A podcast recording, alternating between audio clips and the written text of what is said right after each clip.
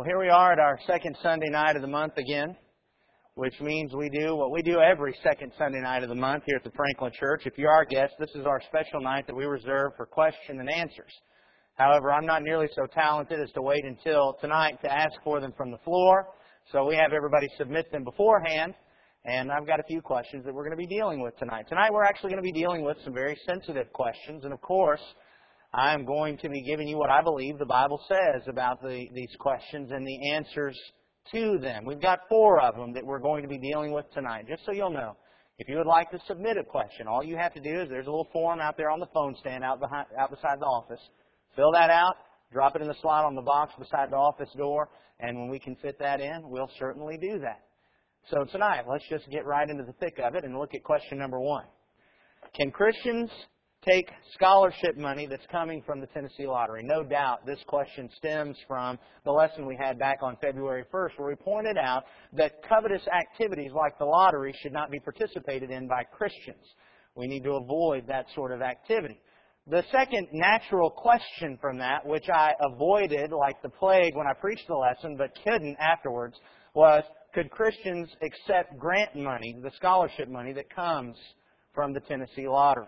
And so let me share with you what I believe the Bible demonstrates about that. First of all, I think we need to have a very certain understanding of how our government and the money that they get from us works. We understand that our government sold the state of Tennessee on the lottery by saying, oh, if we get the lottery, we'll take this money and provide educational grants and scholarships.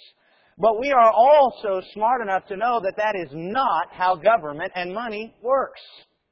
When our government, whether it's national, state, or county, decides to set up their budgets, what they do is they consider where is all the money that we're going to have, how much of it are we going to get from all the various forms, and then based on that, they're going to budget it out. They're not sitting there saying, now where did it come from to decide where it's going to go. And so, it's really kind of difficult for us just to ask the question, what about scholarship grants? We actually have to ask now, can we be involved in anything that our state decides to do? Because you better believe any of the money they get from the lottery is going to go to anything and everything as they just budget out this massive money they have to all the work that the state government is going to do. The second thing that we need to understand and that is, is that this is really just a surface question that's going to break our way into dozens, hundreds of other questions if we start taking this step.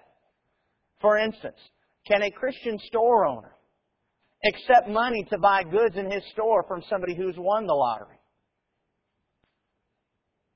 Can a Christian sell his car to somebody who owns a liquor store? Do you recognize that your salary from wherever you work was probably generated but from somewhere, from somebody for buying goods or selling goods, and that person was probably getting their money through doing something sinful at some point? We might ask the question, can we ride on the roads that are paid for by the sin tax, the purchase of alcohol? There are all kinds of things in which money is generated in government and in business between us that the origination of that money is questionable. The question we have to ask is, does God expect us to do background checks on any of the money that ever comes our way in any of its various forms? I don't believe He does. I think there's a principle in 1 Corinthians chapter 5 and verse 10. 1 Corinthians chapter 5 and verse 10. But I think we can use a very similar principle as we deal with this issue. In 1 Corinthians 5 and verse 9, Paul wrote this. I wrote to you in my epistle not to keep company with sexually immoral people. Yet I certainly did not mean with the sexually immoral people of this world or with the covetousness, or with the covetous or extortioners or idolaters, since then you would need to go out of the world. His point was, we're not going to establish rules about you staying away from folks who are sinners, because if we establish that rule, the only way to be consistent is to go out of the world.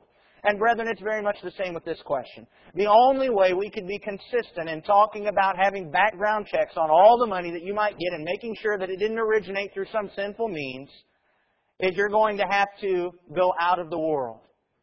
Because when you take a look at it, let's just say that you're somebody's buying something from you and they work at Walmart.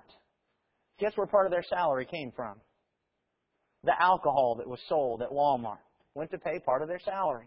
Are you allowed to accept that money from them since it was generated from alcohol? When you take a look at the lottery, some of the money in dealing with all of this is going to go to pay for those who are involved in it, those who are doing the ins and outs of it. What if they wanted to purchase something from you? Could you deal with that? The fact is, if we're going to try to run every bit of money that comes our way to its most original source, the only way we can be consistent with that is just to leave the world entirely. Because probably much of it comes through various means that would come back to something originally sinful. There's a great deal of it that would do that. God doesn't expect us to go through that amount. When the government has the money, it's now their money, and they're free to do with it what they want. And if you want to accept a college scholarship grant from them, I believe you can. However, let me say, in the same sense that us paying our taxes does not mean we condone everything our government does with those taxes, in the same way, receiving money from the government does not condone everything the government does to receive money but make sure that you abide within the realm of your conscience. Romans chapter 14 and verse 23. In Romans chapter 14 and verse 23, the scripture says, But he who doubts is condemned if he eats, because he does not eat from faith. For whatever is not from faith is sin. If you believe that accepting college grant money from the state of Tennessee that seems to come from the lottery, if you believe that means you're condoning the lottery, then by all means, avoid that money like the plague. But if you can recognize within your conscience that you're not condoning that, you're just receiving the state grant money, as you might if they got the money from some other source, then by all means, don't feel like I'm going to condemn you or that you're doing something that's sinful. I don't believe that you are. I know that for some that's going to seem inconsistent because I'm going to remind you that participating in the Tennessee lottery, it, participating in it is nothing more than covetousness. You're wanting to give, bring to yourself what belongs to someone else, and that's what that is. Uh, but once the government has the money, it's theirs. And they're going to do with it what they want, even if they received it from sinful means. Just like once the store owners have the money, even if they got it by selling liquor or pornographic magazines. Once the abortion doctors have their money. Once the false teachers are paid for their services, they're getting their money. And now it's theirs, and they're going to do with it what they want. And we don't have to run the background checks on it. I hope you can understand my reasoning for giving that answer. Question number two. Last time, in our question and answer session, a question came up about women in the congregational assemblies and speaking out loud and addressing the assemblies and various things that we talked about. I encourage you, if you weren't here for that session, to get that tape the second Sunday of February. But from that, the question came up single women, how do they ask their own husbands at home? You remember we pointed out that 1 Timothy chapter 2 and verse 12 says, beginning of verse 11, Let a woman learn in silence with all submission. And I do not permit a woman to teach or to have authority over a man, but to be in silence. We also recognize from that general principle that Paul dealt with a very specific situation in Corinth and a problem with which the Corinthian church was dealing. And in 1 Corinthians chapter 14, beginning at verse 34, Paul said, 1 Corinthians 14:34, "Let your women keep silent in the churches, for they are not permitted to speak, but they are to be submissive, as the law also says. And if they want to learn something, let them ask their own husbands at home, for it is shameful for women to speak in church. The natural question that folks ask as they look at this verse is, well, what about single women? They don't have husbands to ask at their home. Does that mean then that the general principle of 1 Timothy chapter 2 and verse 12 only applies to married women? That once women become married, they're now to be submissive, but before that, they're allowed to disrupt assemblies, they're allowed to address the assembly and to usurp authority and to teach and have authority over men. Is that what God is demonstrating to us? I don't believe so. Back up to 1 Corinthians chapter 7 and verse 1. In 1 Corinthians chapter 7 and verse 1, notice a very interesting point about what Paul is writing in the rest of this letter. In 1 Corinthians chapter 7 and verse 1, Paul says, Now, concerning the things of which you wrote to me. The Corinthian church had written to Paul and asked him some questions. We don't have any idea what those questions were. We don't know what they were specifically. We obviously, I say we don't have any idea, that's an overstatement. We know that they had something to do with marriage. We know that they had something to do with spiritual gifts. We know that they had something to do with division in the church. But as far as specifically what those questions were, we don't know. I tell you what we do know is that whatever those questions were, Paul answered correctly. In 1 Corinthians 14:37, Paul said, "If anyone thinks himself to be a prophet or spiritual, let him acknowledge that the things which I write to you are the commandments of the Lord." This is not just good advice. This is not just Paul's thinks so. This is not just the words of some male chauvinist allowing his egotism to get away with him. Paul says, understand that I am writing the Lord's command. But keep in mind that Paul is writing about specific situations. And so in 1 Corinthians chapter 14 and verse 34 and 35, when he says if they want to learn something, let them ask their own husbands at home, what we learn from that is not that the general principle of the Bible is restricted to those who are married, but rather that the particular issue about which the Corinthian church was worried had to deal with married women whose husbands were in the church. Because when Paul was addressing their problem, he answered it by pointing out that these particular women who are trying to address the assembly and camouflaging it, saying all they're doing is asking questions and wanting to learn, he said they need to ask their husbands at home. That's it. He's dealing with their very specific situation. And so we ask, what about those who are single women? Well, I believe we can learn from the principles taught here how to deal with that. Paul wasn't dealing with single women. He wasn't dealing with widows. He was dealing with married women, so he answered the question from that standpoint. But the principles are still the same. And so what, what might we tell somebody who is a single woman that doesn't have a husband to ask at home? If Paul was writing to them, he would say, tell them to ask their fathers at home. Or if they didn't have Christian fathers or Christian husbands, he would say to them, tell them to talk to the elders outside the assembly. But whatever the case, we remember that the general principle of 1 Timothy chapter 2 and verse 12 still stands.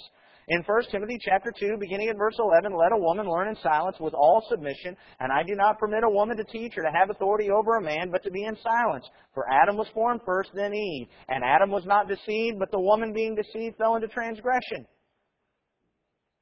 As long as Eve was the one who was deceived, as long as she was the one who fell first, then this command of God stands, and we need to recognize, whether married or single, within the church, just out of a role of practicality, the Lord demonstrates to us that our sisters are to learn in submission and not have authority over the brothers in the church, the men in the church, whether single or married. Question three, which also stems from this discussion that we had last time. Can a woman teach a boy who has obeyed the gospel? Within the church, of course, we would recognize that one of our adult classes, women are not to teach or have authority over a man in the church, and so we would not have women teaching in one of our Bible classes over men. But what about the, the boys who become Christians? 11, 12, 13. It's amazing. It seems to be getting younger every year. I don't know all the reasons for that, but does, does that automatically mean that women are no longer allowed to teach in those classes? We go back to 2 Timothy 2.12. I do not permit a woman to ha- teach or to have authority over a man but to be in silence. So our first question is, what does that word man mean? The word man here translates the Greek word aner, which simply means man. But interestingly, look at 1 Corinthians chapter 13 and verse 11. 1 Corinthians chapter 13 and verse 11. Paul said in 1 Corinthians chapter 13 and verse 11, When I was a child, I spoke as a child, I understood as a child, I thought as a child, but when I became a man, I put away childish things. What we learn from this passage is that the word man does not just refer to anyone who is male, it refers to an adult male.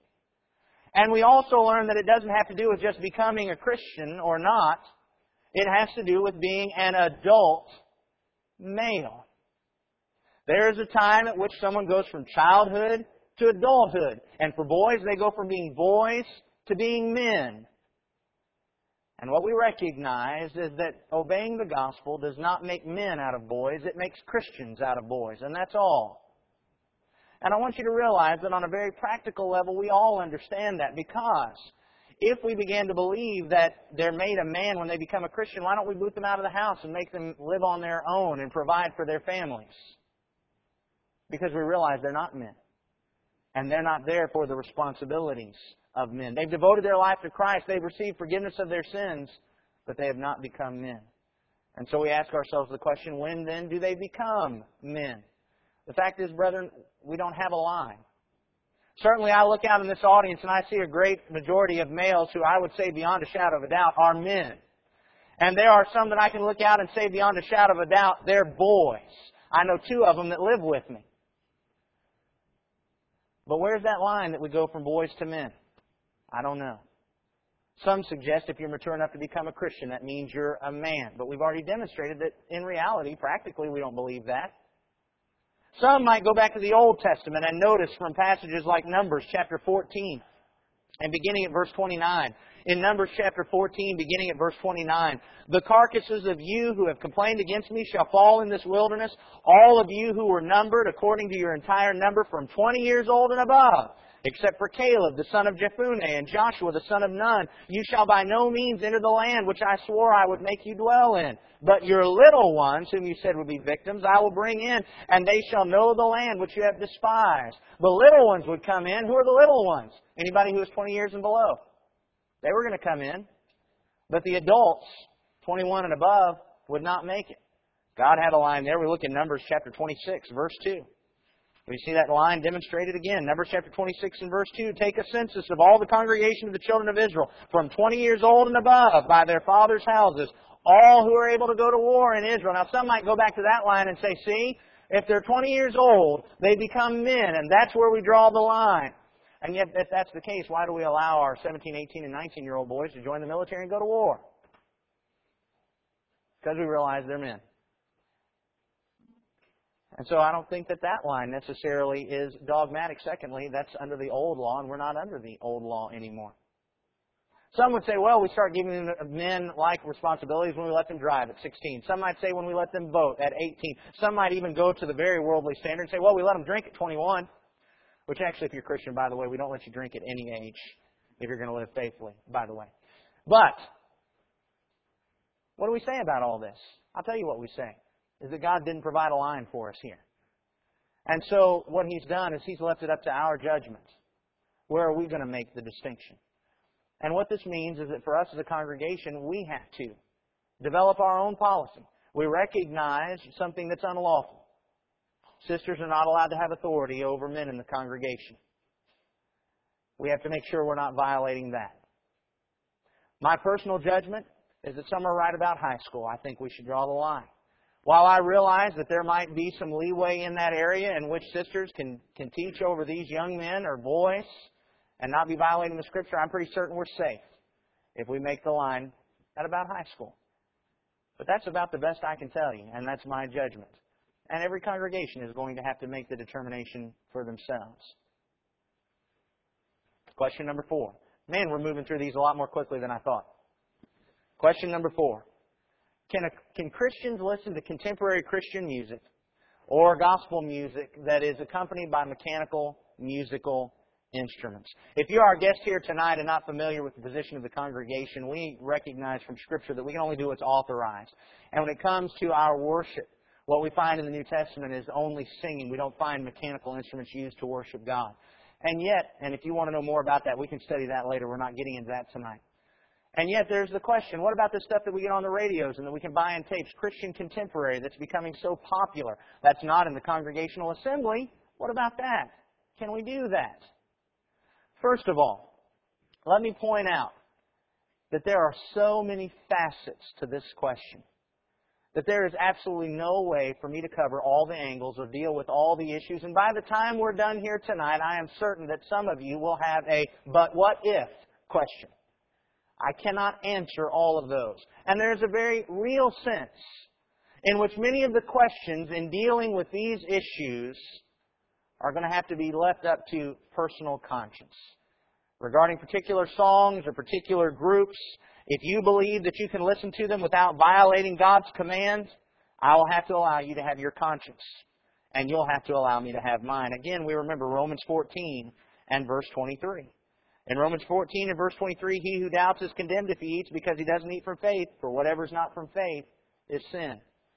I don't have all the questions about every song that's out there about every group. One of the other things that I think we need to point out here is that this question seems to assume that we can just shove every kind of music into a particular kind of genre as contemporary Christian or gospel music. And folks, it just doesn't work that way. There are some groups that are strong in labeling themselves as Christian, but when you listen to their music, their message is so veiled that you'd never know what they were talking about. And it can be understood in completely secular ways. But there are also some other groups that are, that refuse to receive the label Christian, and yet they wear spirituality on their sleeve.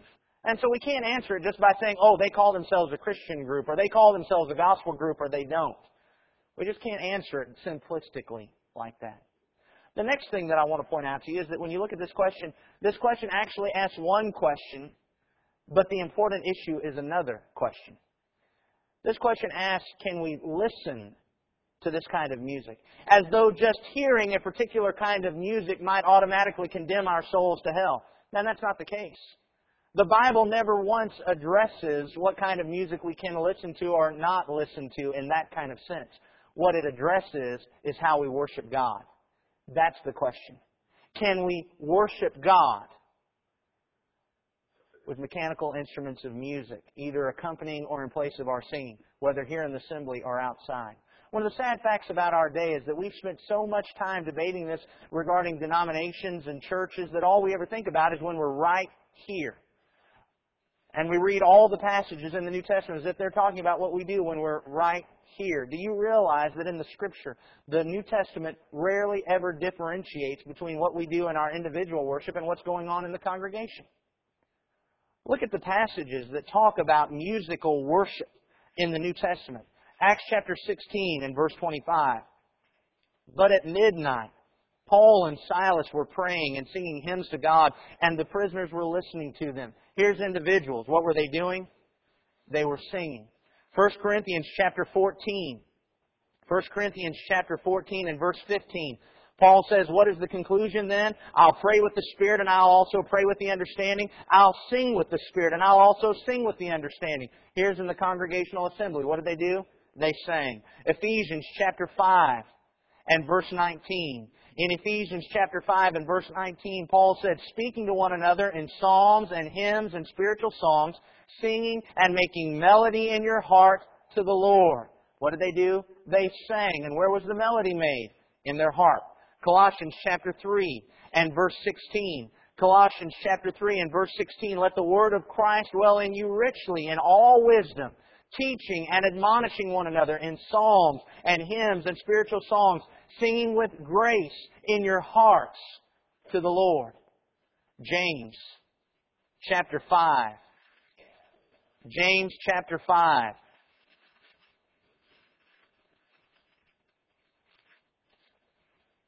And verse 13. Is anyone among you suffering? Let him pray. Is anyone cheerful? Let him sing psalms.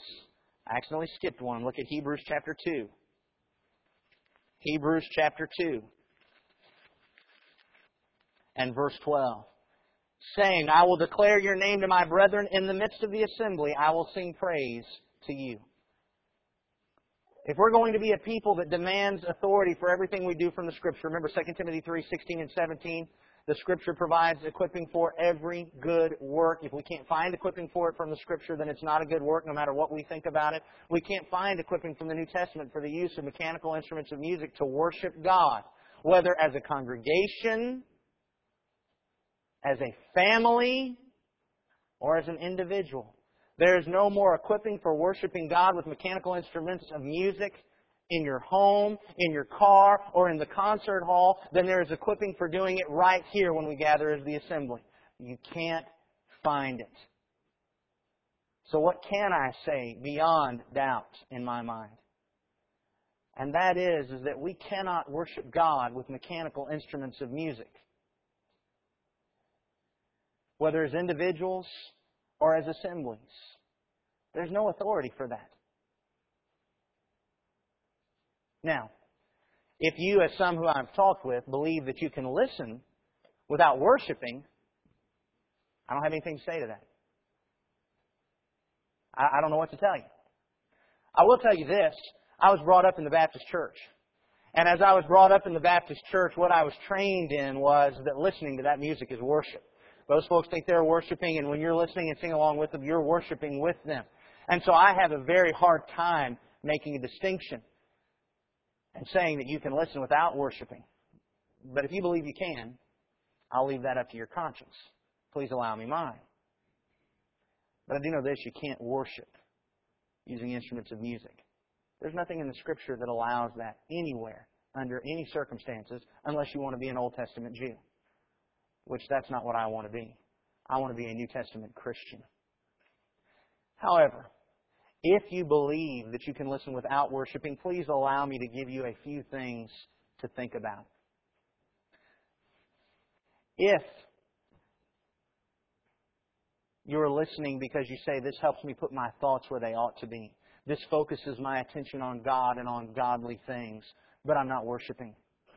Please explain to me your definition of worship because I believe that when something is focusing my attention on God and causing me to think about how awesome and wonderful He is and drawing me closer to Him, guess what that is? That's worship. And so I have a hard time making that distinction. Secondly, if you really are listening and singing along with it, saying all these religious and spiritual words, but all you're doing is being entertained and giving it no more than a passing flippant notice, maybe you're not worshiping, but are you having another problem that you're dealing with spiritual things in a vain, worldly way?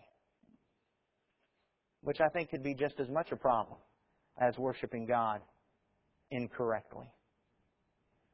Just some things for you to think about if you're doing that. And thirdly, I'll tell you what, I think it's very difficult for us to say that a lot of this music that's out on the airwaves and on CDs and tapes actually puts our minds in the right place to be thinking. Because having been brought up on it, and having been exposed to it as much as I have with all the radio work that I've done, the fact is, what I've learned is that most of it doesn't put our minds in the right place because most of it's filled with error and false teaching about salvation, about Christ's kingdom, about His church, about the second coming, about miraculous spiritual gifts, about the Bible, and about Revelation.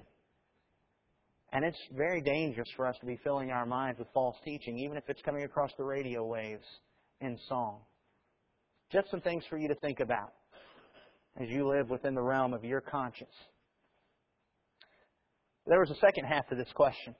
It seems that the person who wrote it presumed that I was going to tell you to steer clear of this music, which is essentially what I'm trying to tell you to do. They asked, well, if not, why can we listen to honky tonk music but not to something that helps us get our thoughts where they should be? Well, first of all, I don't know why any of you'd want to listen to honky tonk music to begin with. I mean, that's nasally, it's depressing, it's just awful. I mean, you know, that stuff comes on the radio, it's time to change the channel. But if you're into that sort of thing, can you do it? Well, this questioner presumes that I'm going to say you can, and yeah, I, I believe you can. Why do I believe that? Well, because the Bible demonstrates that there's a place for music in our lives separate and apart from worship, and God hasn't placed any restrictions on that. In fact, very interestingly, Jesus and His apostles recognize music in our world. Jesus, in Luke chapter 7, as he was describing how the people had dealt differently, or actually the same, with John the Baptist and with him, he said it's just like children in the marketplace. Luke 7.32, children in the marketplace, they call to one another saying, We played the flute for you and you didn't dance. We mourned to you and you didn't weep. The New American Standard says we sing a dirge. Here's the recognition of music separate and apart from worship. Jesus recognized that in our lives. Paul, in 1 Corinthians chapter 13, 1 Corinthians chapter 13 and verse 1 understood that there was music in the world and that we had understanding of it and there wasn't anything wrong with it. He says, Though I speak with the tongues of men and of angels but have not love, I have become sounding brass or a clanging cymbal. He recognized that musical instruments were out there and if they were going to be used, they ought to be used to make some kind of harmony. If they're just making noise, they're kind of useless.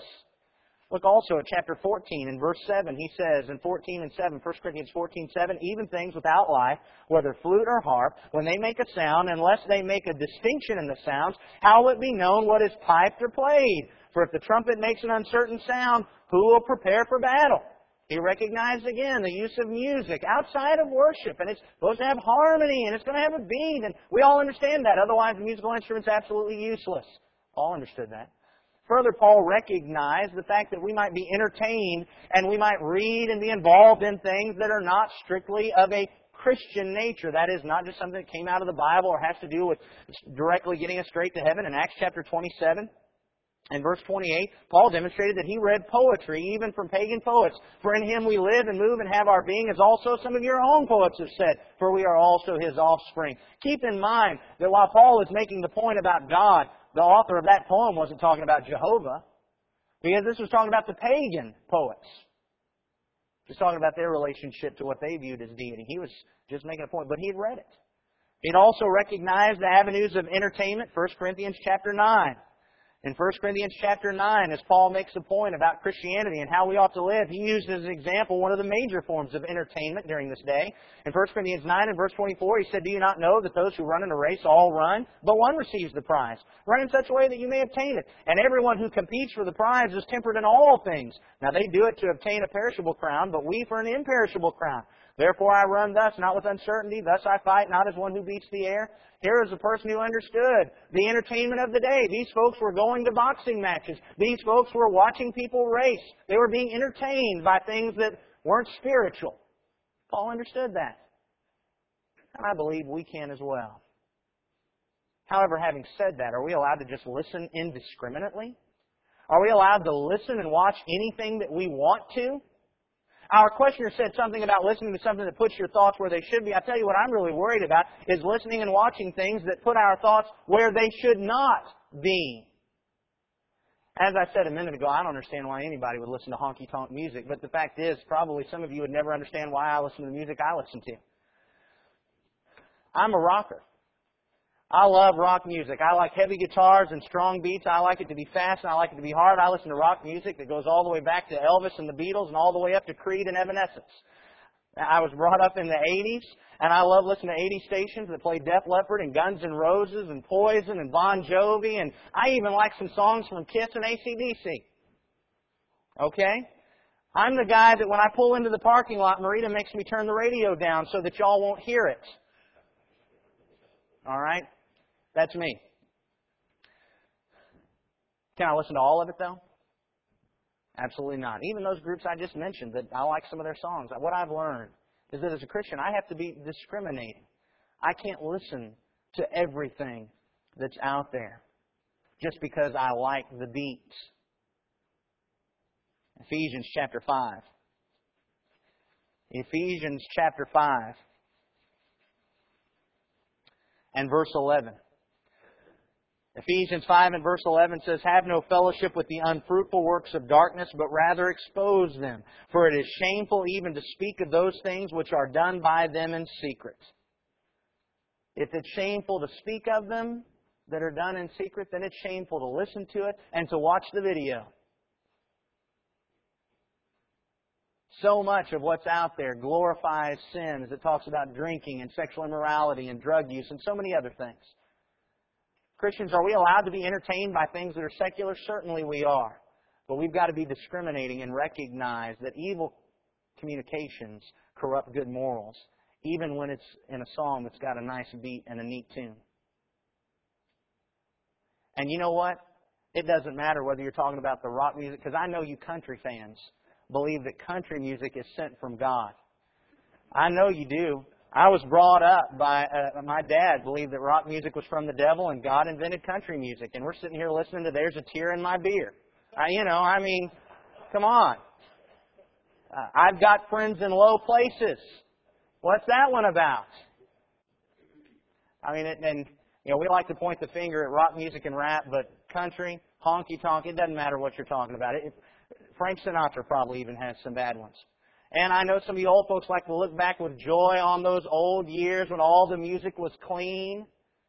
And I can't even tell you some of the names of some of the songs I know because it would be inappropriate to say it from the pulpit. They come back from the 50s and the 60s. So it doesn't matter what kind of music you listen to. Are you allowed to be entertained by secular things? Certainly. But make sure you're not in fellowship with evil works because of what you're listening and what you're watching. Well, there you go. Very sensitive issues. I have no doubt that either my box is going to be full or I'm going to be accosted on the way out based on some of these things here tonight. I hope that I've been able to demonstrate to you biblically why I believe what I believe, and I hope I've been able to help you answer some of these questions. One of the things that I believe is that if one person asks them, there's probably a dozen others that are thinking about it that have not have not asked. So please, if you have any questions, please feel free. Go out there, fill out the form, put it in the box, and we'll get to it. If I can't get to it in a sermon, then I'll certainly at least write an answer to you if you put your name on it. If you don't put your name on it, I won't know who to talk to. So if you have any questions, please feel free to submit those. if you'd like to get together and study sometime on any issue, please feel free. I'd love to do that with you.